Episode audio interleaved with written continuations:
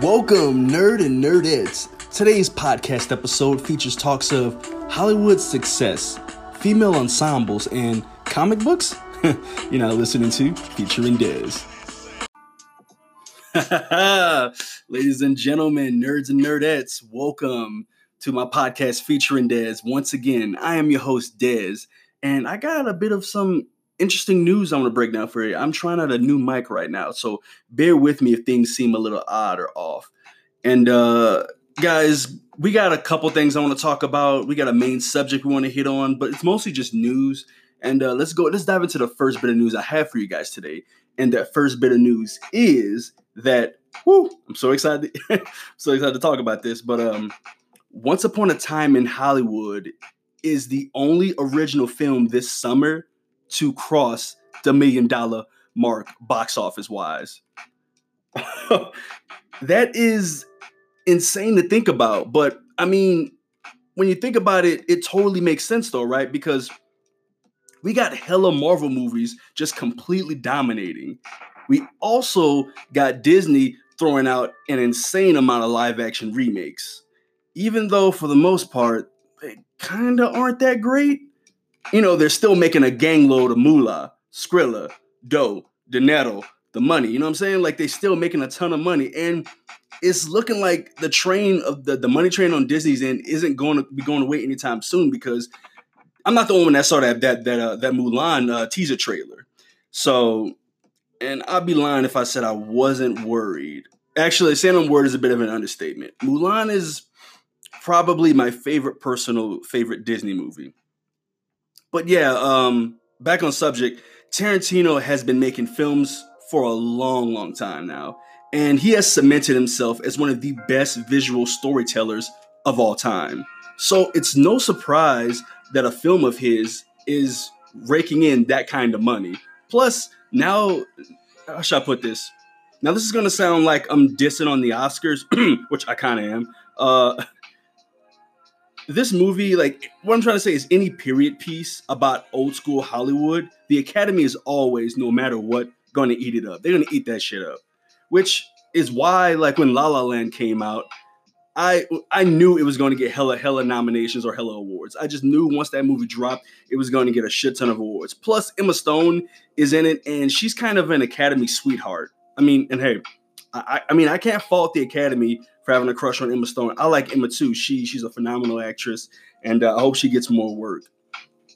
And but it's just, yeah, man, Tarantino. A, Tarantino film making bank does not surprise me, and I'm happy for him. And he deserves all the credit that goes his way. Like I said, it's it's a period piece. Oscar, uh, the, the Academy digs it. It was it was a pretty funny film. Like this is probably Tarantino's funniest film, and I dug the hell out of this film. It is not for everyone though, and I got a couple uh, friends that came up and told me they didn't really care much for Once Upon a Time in Hollywood and found it to be one of Tarantino's weakest. That's uh, they're not wrong for feeling that way. So you know, all right, moving on. The next bit of news is so on. We're, we're gonna change gears a little bit and leave from the movie talk and go into a little bit of comics. So. Uh, next bit of news is so on July 3rd, Robert Kirkman and company had recently decided to put an end to The Walking Dead.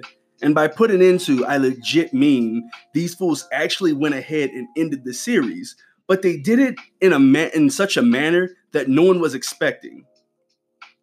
All right, let, let me kind of break that down for you. So they went to great lengths so no one would think that issue 193 wasn't the finale.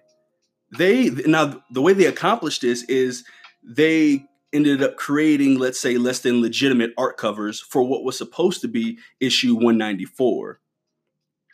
Now, I don't have an exact quote on the matter right now from from Mr. Kirkman, but he basically said something to the effect of that he hates when when he's enjoying a movie or a story and he can tell that he's nearing the third act or he's in the third act and the ending is, is among him and it, he knows it'll be wrapping up soon so he did his best to keep the immersion going and by doing that you know he basically lied to everyone and tricked everyone honestly guys i kind of dig it i don't really have much to say on this matter other than it's a bit devious sure but it's smart Like if if I ever start writing a long running series, I might have to take a page out of his book.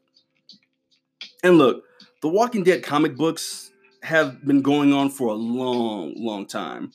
And all these things, anything in fiction must come to an end. I personally am not fully caught up on the comic, but I definitely will. I definitely will catch up now that I know that there's for sure an ending. So you know, I have like I have an end goal now. Many people have never even read the comics, and and you know, the, the, all, all they're aware of is just the TV show, which is a bit unfortunate because the TV show is almost nothing like the comics in like the best of ways. The, the comic is nothing like TV show in the best of ways because the comic is just comic is far superior. I would I would like someday I would like to see a proper adaptation done from the comics. Now, if your boy Dez was in charge, I'd probably make like some kind of gory animated series for The Walking Dead, right? I mean, it makes sense because we've already got a TV show, and you know that show brought in hella money, hella views. It's it's got its fans. It's it's The Walking Dead TV show hasn't been my thing since after season one. Season two and on was kind of a bust for me. There were a few high points in maybe like season four and whatnot, but yeah, that was kind of it for me, guys. Um, but yeah, let me know how you guys feel about this on this topic exactly, like about the creator. Uh, uh, I guess I could say tricking his his audience and just ending a series that's been going on for so long. And uh, yeah, guys. But um, that right there was the last of the small news I kind of want to tackle. But uh, I want to go into more or less the main topic of discussion here. But before we go into that main topic, let's hear a little bit about my sponsors. Yeah, yeah. Alrighty then. I'm back, guys. So let's get it. Listen. So over the weekend, the kitchen got bodied this past weekend, man. Bodied. And when I say bodied, I mean commercially buried. And by that, I mean, yo, it didn't do too hot. It didn't do all that hot money wise, man. The Kitchen is a female led movie starring the lovable Melissa McCarthy and the uber charismatic Tiffany Haddish and the wildly talented Elisabeth Moss, whom some of you may know from Mad Men as the career driven Peggy, or you might know her from the popular series known as The Handmaid's Tale. Now, The Kitchen is about the kitchen is about the wives of gangsters in Hell's Kitchen, New York. The film takes place in the 1970s, with the wives pretty much taking over their incarcerated husband's business. Now, at the helm of this is the is a at the helm of this is a first-time director, Andrea Berloff. Now, Miss Berloff, she's mostly known for being a writer in Hollywood. Her most notable work, I think, includes that of uh, 2015 Straight Outta Compton and 2017's Sleepless, which, by the way, is an extremely fun film. Uh, it stars my man Jamie Foxx. It's a tad bit overlooked probably due to the fact that of how generic it looks, which is kind of a shame because it's tons of fun. It's it's basically guilty pleasure action films at its best. And Straight Outta Compton, it was well received both financially and critically. Now, Andrea in the past seems to have proven herself, and now she seems to be on the next step of her career, which seems to be, you know, directing. The Kitchen is her first major directing gig, and what a cast to be working with. What a cast. Now, speaking of said cast, I personally wasn't expecting this movie to make a buttload of money, but I did, however, think that having such a crowd pleasing cast like Haddish and McCarthy would at least have brought in some numbers, man. Also, with it being August, I thought it I thought it had a fighting chance to make some money, especially, you know, considering August is kind of a dumping grounds month. And now, how should I put this? Generally, there are two months in particular that are considered to be dumping grounds the month of January and the previously mentioned August. I I honestly am saddened by the kitchen's less than stellar financial opening. We need to support new voices in Hollywood, and Miss Berloff is a new voice. Now, I personally have not seen the kitchen yet. I was actually planning on seeing it this past weekend, but unfortunately, I got a little busy. I will most definitely be checking it out soon, though. Although I've heard mixed reviews on it, and but I, will go see it no matter what. I always go see a movie for myself. That's always been my motto. No matter what critics say, see it for yourself. Especially if you you've already uh, shown interest in it. What one person finds to be meh, another person might find to be magnificent. Now, the commercial bomb of the kitchen actually reminds me of the lackluster sales of a movie called Widows. Widows was easily one of my favorite films of 2018. Now, both films, Widow, uh, both uh, both films, The Kitchen and Widows, featured a female-led ensemble.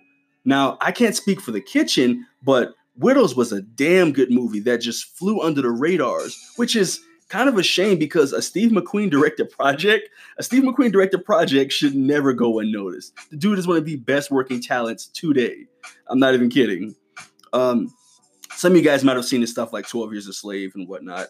But um, anyway, back back to Widows. Widows bears some similarities to that of Kitchen. The the plot of Widows goes a little something like this.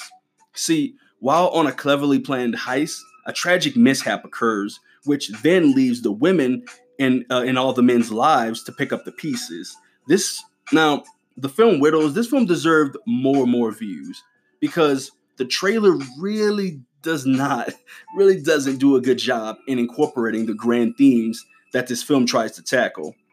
Now, it's got some very this film has some very interesting relationships that had me heavily invested, particularly on the political side of things. I love that angle. Now, also, this film had one of the best performances of last year from Mr. Daniel Kaluuya, some of you may know from Get Out. He, Daniel Kaluuya, who he was, oh my God, he was cre- weirdly creepy in this film, man. And that's all I'm gonna. That's all I'm gonna say on that. Y'all just need to watch the film. It's just watch the damn film. Daniel Kaluuya is excellent in this film. Needless to say, I personally enjoyed the hell out of it, but sadly, it it kind of tanked at the box office, which is a shame because this movie was probably my favorite female ensemble film in recent years. Mind you, it's it's not a happy movie, which kind of leads me into one main thing I want to bring up. And that's how and why it might have failed. See, Widows isn't what you would call a happy movie. Now, normally that's not a big deal but when it's released so damn close to Thanksgiving and Christmas, eh, it kind of makes sense. Yes, many people still go to the movies around this time, but it's mostly with their family, and they go see family movies like last year's whack ass Grinch movie. Dear God, man, don't, don't get me started on that. How you gonna de-gangstify the Grinch? He was he was already gangster. I mean, I got no problem with Benedict Cumberbatch, but man, the Grinch, he's always been been a G. Like he, the, the Grinch has been about that life. He's been on Tupac's level since the beginning. Dr. Seuss knew what he was doing, and uh, so the timing, so the timing on Widow's part probably played a big role in its commercial downfall. Another aspect could be that it just wasn't advertised well. And I think this was both the problem for both the kitchen and widows they, they both had this in common. Like I legit can't I'm trying to think now. I legit can't think of a single advertisement I saw for the kitchen. It, I really can't at all. oh man. At least in Widow's case, I understand why they didn't do too much advertisement, right? Because the original plan was to save money on advertising and to let the amazing and glowing reviews and the awesome word of mouth bring people to see it, right? Which did help because a lot of because it did help because this film was projected to to gross, I think, somewhere between 12 to 18 million from like from from something like 2000 theaters, which is like which is pretty impressive from just 2000 theaters. And uh what else did, did it make? I knew it made some other money somehow. What was the uh what was the numbers on that? I, let me go. I kind of want to go check it out, but now nah, I, I think I'll hold off. But yeah, um, the movie it was projected to make something like 12 million to 18 million from just like 2,000 theaters, you know, and it grossed 4.2 million on just his first his first day, which is pretty damn good for a small project. And it just wasn't enough to save Widows from being a box office failure. Great movie, just didn't make money, is all. You know what I'm saying? Like, Ah, shit sucks. Now, here's the irony about widows doing so badly financially. Now, um, I a few months back did a review on both Ocean's 8 and Widows. one I praised for being a fun time, but ultimately failed as a movie, which was unfortunate. And I should yeah, one one had so the, the, the, one I was speaking of was Ocean's Eight. Ocean's Eight was a fun time, but it just it just failed ultimately as a movie, and that kind of sucked because it had such an it had such an amazing cast. Yeah, if you got that much talent behind the camera acting, it just sucks when you kind of miss the mark.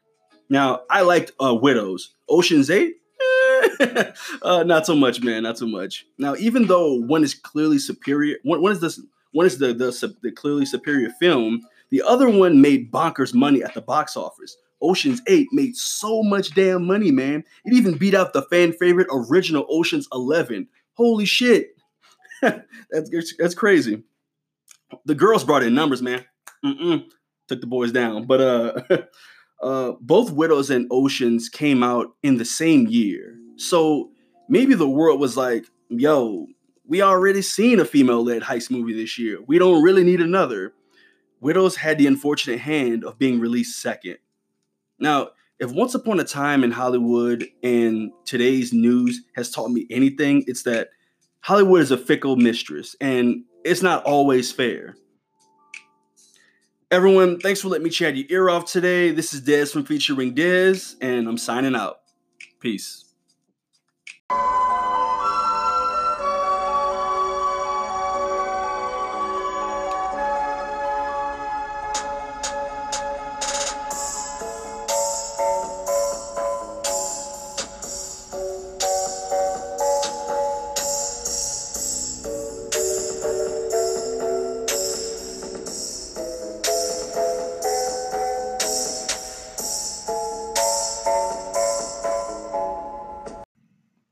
Yo, thanks everyone for tuning in to today's podcast episode. Now, if you find yourself just unable to shake the urge and you just gotta hear more of my soothing voice, then I highly recommend you go to YouTube and subscribe and follow me on there. On my YouTube channel featuring Dez, I mostly just upload video essays, list, and just kind of overall express myself in different ways that I'm unable to do on my podcast.